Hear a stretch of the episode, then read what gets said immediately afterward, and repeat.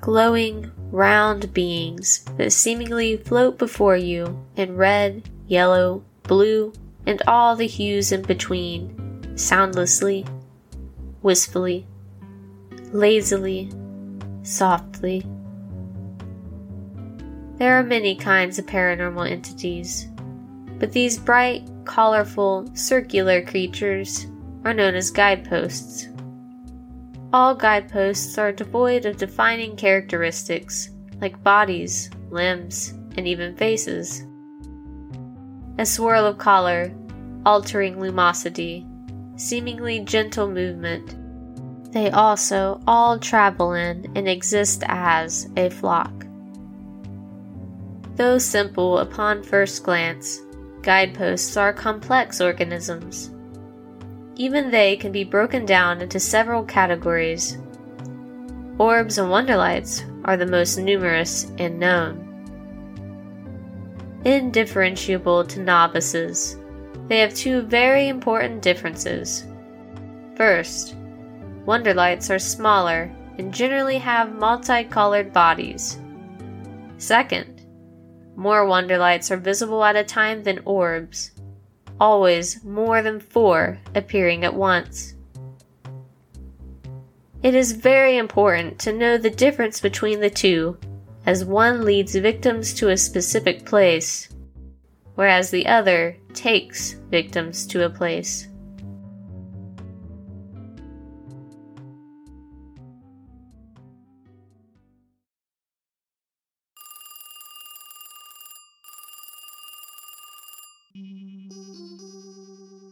Hello. Welcome to the Ballyraven Archive Submission Hotline. Have your information and contact info on hand. To leave a message, press 1. To check your case status, press 2. To submit an alert, press 2. Please enter your 4-digit identifier. Thank you. Matthew. A ForeFend caseworker will be with you shortly.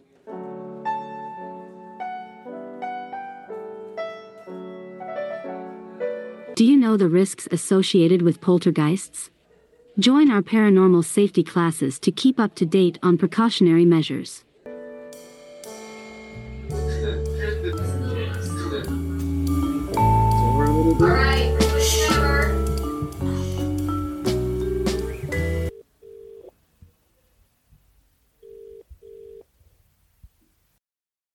Hey!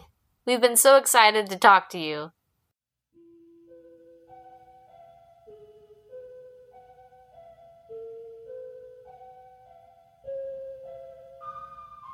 Delve through the archives. Snippets of forgotten history, ignored accounts, and strange fragments. Learn of secrets, hidden creatures, dangers you've never considered, and things they've never wanted you to know.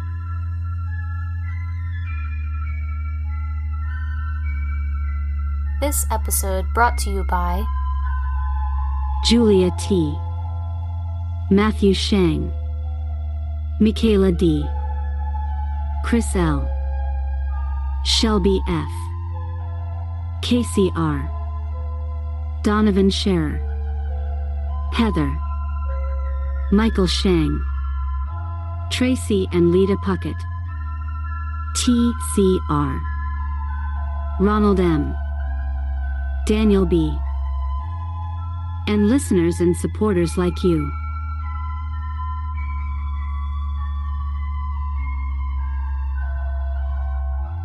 This program is brought to you by the Ballyraven Archive of Monsters and Magic and the ForeFend Wildlife Management Service.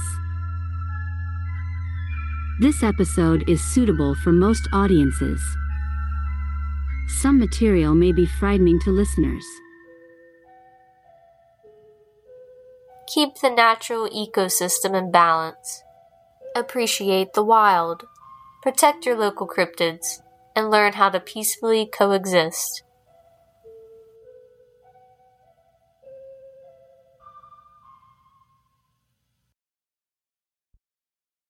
Well, I never really believed in the paranormal.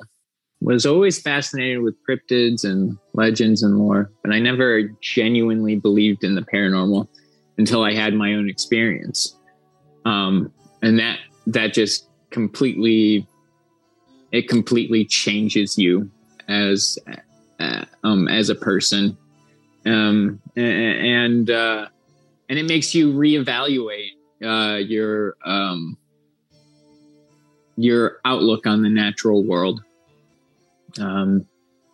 Which is scary, but it's something that is also very important, because our understanding of the natural world is continuously growing.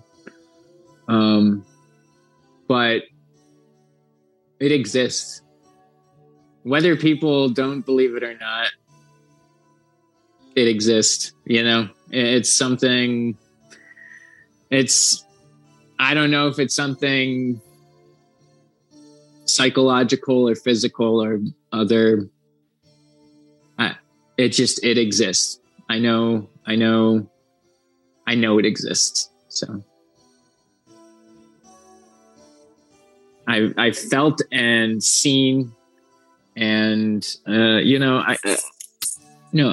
lot of folks, will say that personal experience is the least, a form of evidence that really isn't, a lot of people just think that it's because your brain is a weird thing. Right. And it tries to make sense of what it's seeing.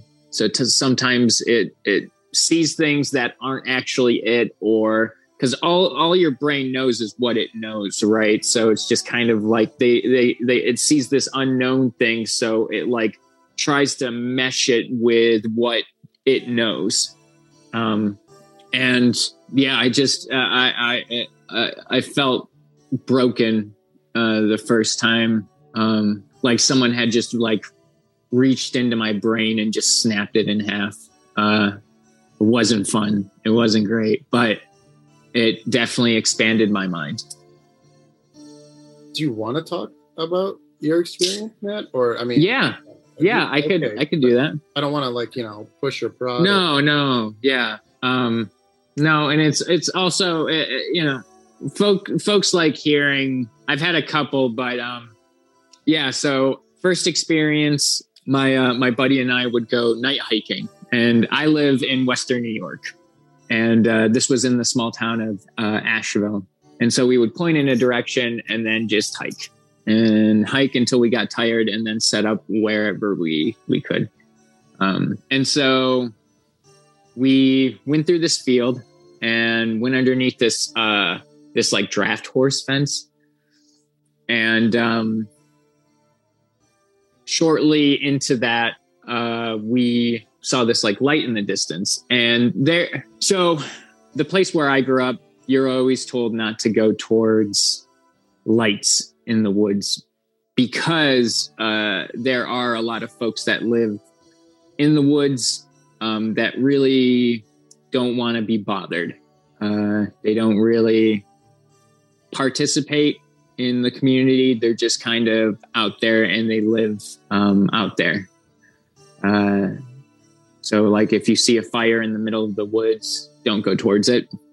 So we thought it was one of these folks that kind of lived off the grid, lived in the woods. So it was like this weird blue light that was dim towards the center. But at first it was like moving like from left to right. So it looked like someone running with like a light. You know what I mean? And as it got a bit closer, like I completely just like froze, and my friend froze, and I can't describe it any other way than I felt like butter just like melting. My body was having such a weird reaction. We had these machetes on us because we were going through like really thick forested area. my body just kicked into like fight and flight mode at the same time. And so I was like screaming to myself. I wasn't actually screaming, but just like run, run, run.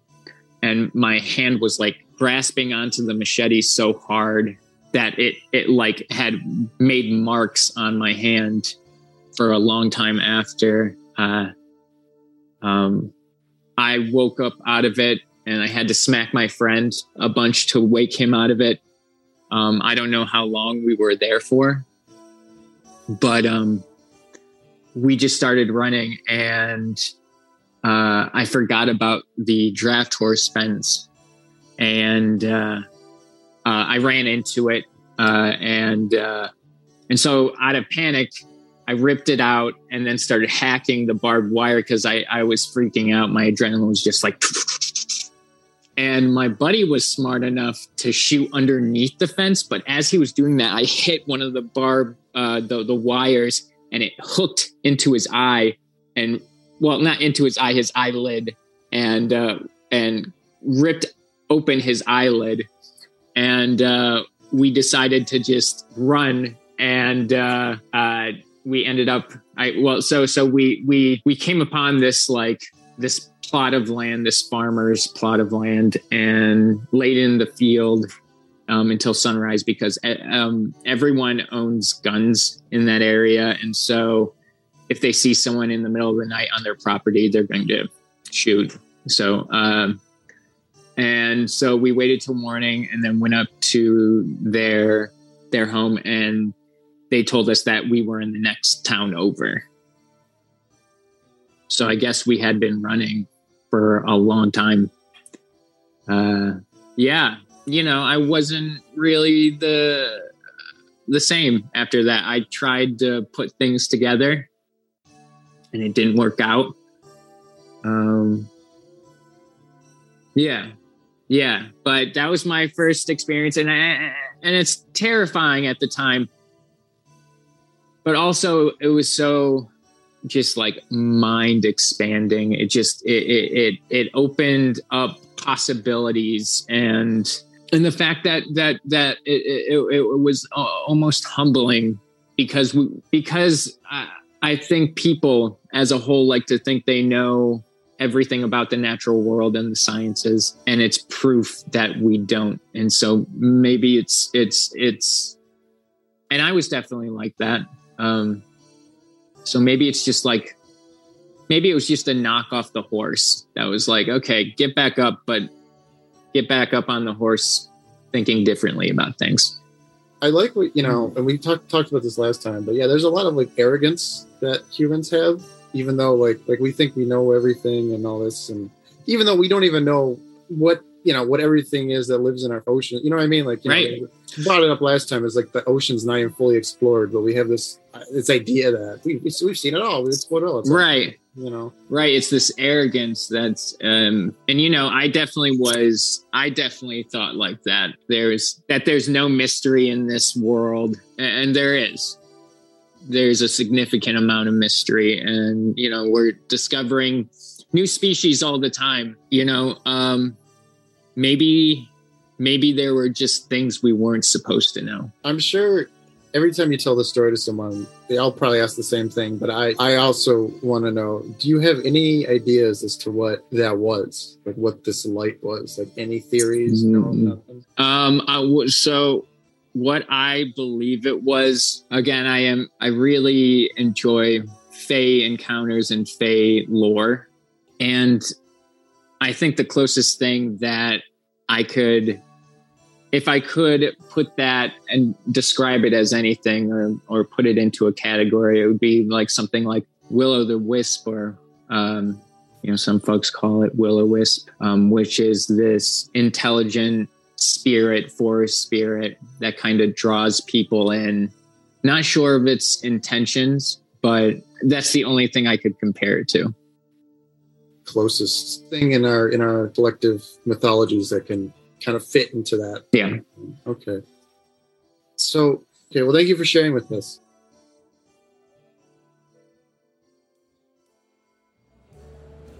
Great job, everyone. Okay. So you put everything in the right category, please. And you go out and investigate. Make sure to do some follow-up questions. Wouldn't be bad to take the paranormal equipment with you. File this information away in the Wonderlight category. Let's see. And make sure to keep his case file on hand. You have his email, right? Good.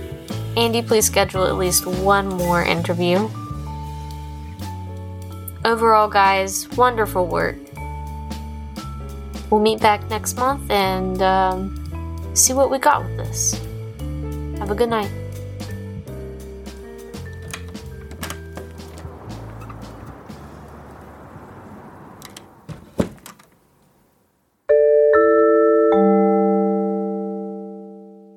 Now playing. An introduction to Wanderlights. Last archive update on this subject. September 28, 2022 at 9:45 a.m. Paranormal entities are a dangerous new science.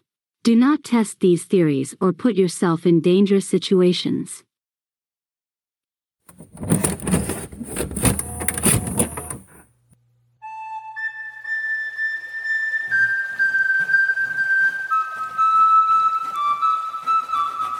Along the Little Kanawha River, men worked, caked in mud and sweat, chilled by splashing water.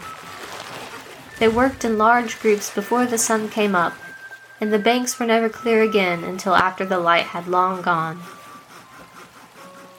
Cut timber rolled down the West Virginian landscape, stopping here, waiting to be moved along. Noisy, busy. The comings and goings of others was hard to notice. Logs on the bank were pushed into the water. There, men waited, fashioning the felled trees into thick rafts. Section by section, a large flat boat was created. These would be drifted and manned downriver. While the bustle of activity drove away most wildlife, it attracted something strange. After twilight, a peculiar glow could be seen on the edge of the forest. It wasn't bright at first, but it grew redder and redder each night.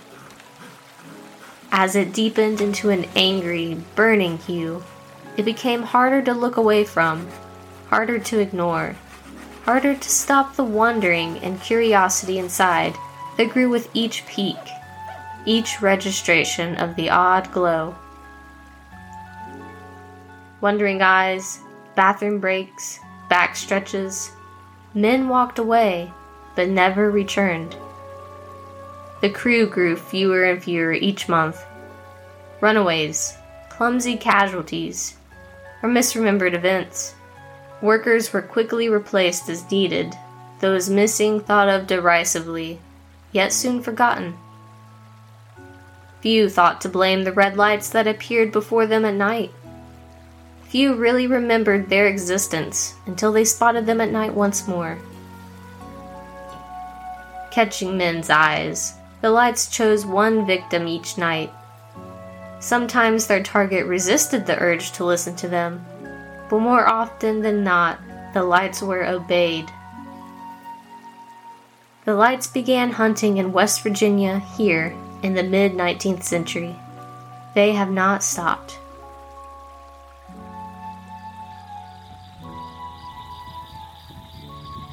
Swaying left to right, right to left, arching repeatedly, the Little Kanawha River Wonderlights capture and keep attention, hypnotizing prey. Balls of light 6 inches tall and 6 inches wide.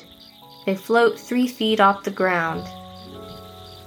When observed often or long, a door is opened, and they are invited into one's mind, allowing telepathic communication.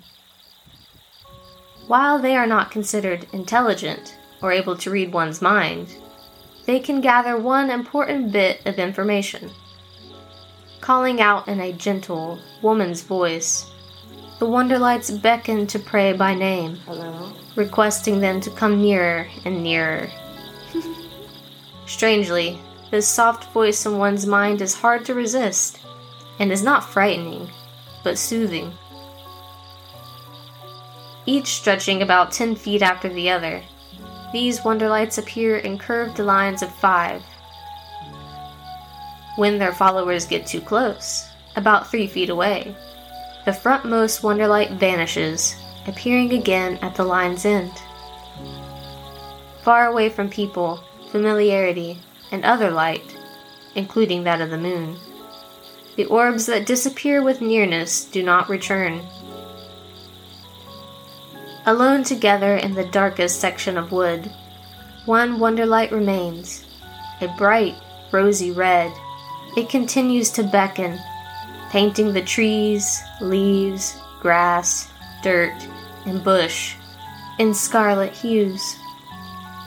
Like a bug to a flame, its prey nears, reaches out a hand, and touches the light. With a brief, bright flash, all evidence of the red lights and its victim are swept away. Those who have fell prey to these lights have been found as close as a neighboring city and as far away as in the middle of an adjacent state, with no memory of how they got there. The Little Kanawha River wonderlights can still be found up and down the river's shores, on the edge of the forest. They favor the Pratt-Through Truss Bridge in Burnsville above all of their other hunting grounds. These events only occur after dusk and before the sunrise. They are less active on nights with a full moon, but more so on new moon nights. While any sentient being can be enthralled, targeted by these creatures, they latch on to those who appear more easily entranced or unfamiliar with the area, to the absent-minded, and especially to humans. The hungrier they are, the lighter their color, and the more desperate and aggressive their attacks.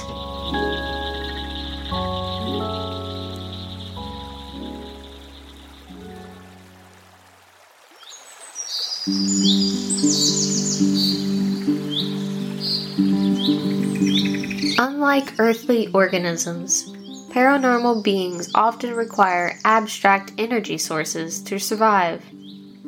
Wonderlights feed on time stolen from their victims, as well as the distance victims are led and teleported. Each step taken nourishes the closest light, whereas the time their victim loses track of, the distance they are deposited away, feeds the last light. This stronger wonderlight plans and heads the next hunt. These endeavors take great energy to perform, it the most healthy, strong, and capable. Individuals in wonderlight groups take turns feeding and leading. Oftentimes, the number of wonderlights in a group will remain the same throughout their entire existence. Targets and victims of wonderlights experience memory loss, disorientation, and fatigue. Those who do not follow wonderlights, or do not follow far, may recall some of their experience, though very little. Most cannot remember where they were before their encounter, or even that they saw strange lights at all. Those led or teleported long distances experience greater harm. These individuals may be plagued with long-term memory issues, the erasure of past memories, prolonged confusion, and, rarely, a fear of bright lights. Those teleported by wonderlights are absorbed temporarily into the creature, and floated, dropped elsewhere. This process does not greatly alter other organisms' mental or physical conditions, though it may cause minor changes. All wonderlight victims have one thing in common, a similar waking. The desire to run, feelings of panic and fear, and great confusion are all experienced once the pull of a wonderlight wears off or breaks. Most wonderlights bring their fully hunted meals between 10 and 30 minutes away from their original position. Stronger, larger, or more complex wonderlights may bring victims farther away or even forward in time or to another dimension. For common wonderlights, precautions can be easily taken. First, never stare at lights that move in unexpected ways, are strange colors, or are in confusing positions. Second, keeping a newly found object on one's person keeps the body from being absorbed into the wonderlight and teleported elsewhere. Freshly obtained trinkets possessed for no longer than 3 days keep one grounded. With this protection, though victims may find themselves deep in nearby woods, they will be closer to their starting points. As it is nearly impossible to tell a common or greater wonderlight apart without studying an area and its paranormal activity, it is best to avoid wild or unfamiliar places after dark. Greater wonderlights are far more dangerous, unpredictable, and alluring, and they require stronger wards to resist their pull and abilities. If you or someone you know has had an experience with a wonderlight, or a knowledge of their history, folklore, or protective rituals, please contact the Order of the Ballyraven through the Ballyraven Museum of Monsters and Magic. Click on the Help Desk tab to send us a voicemail or a message.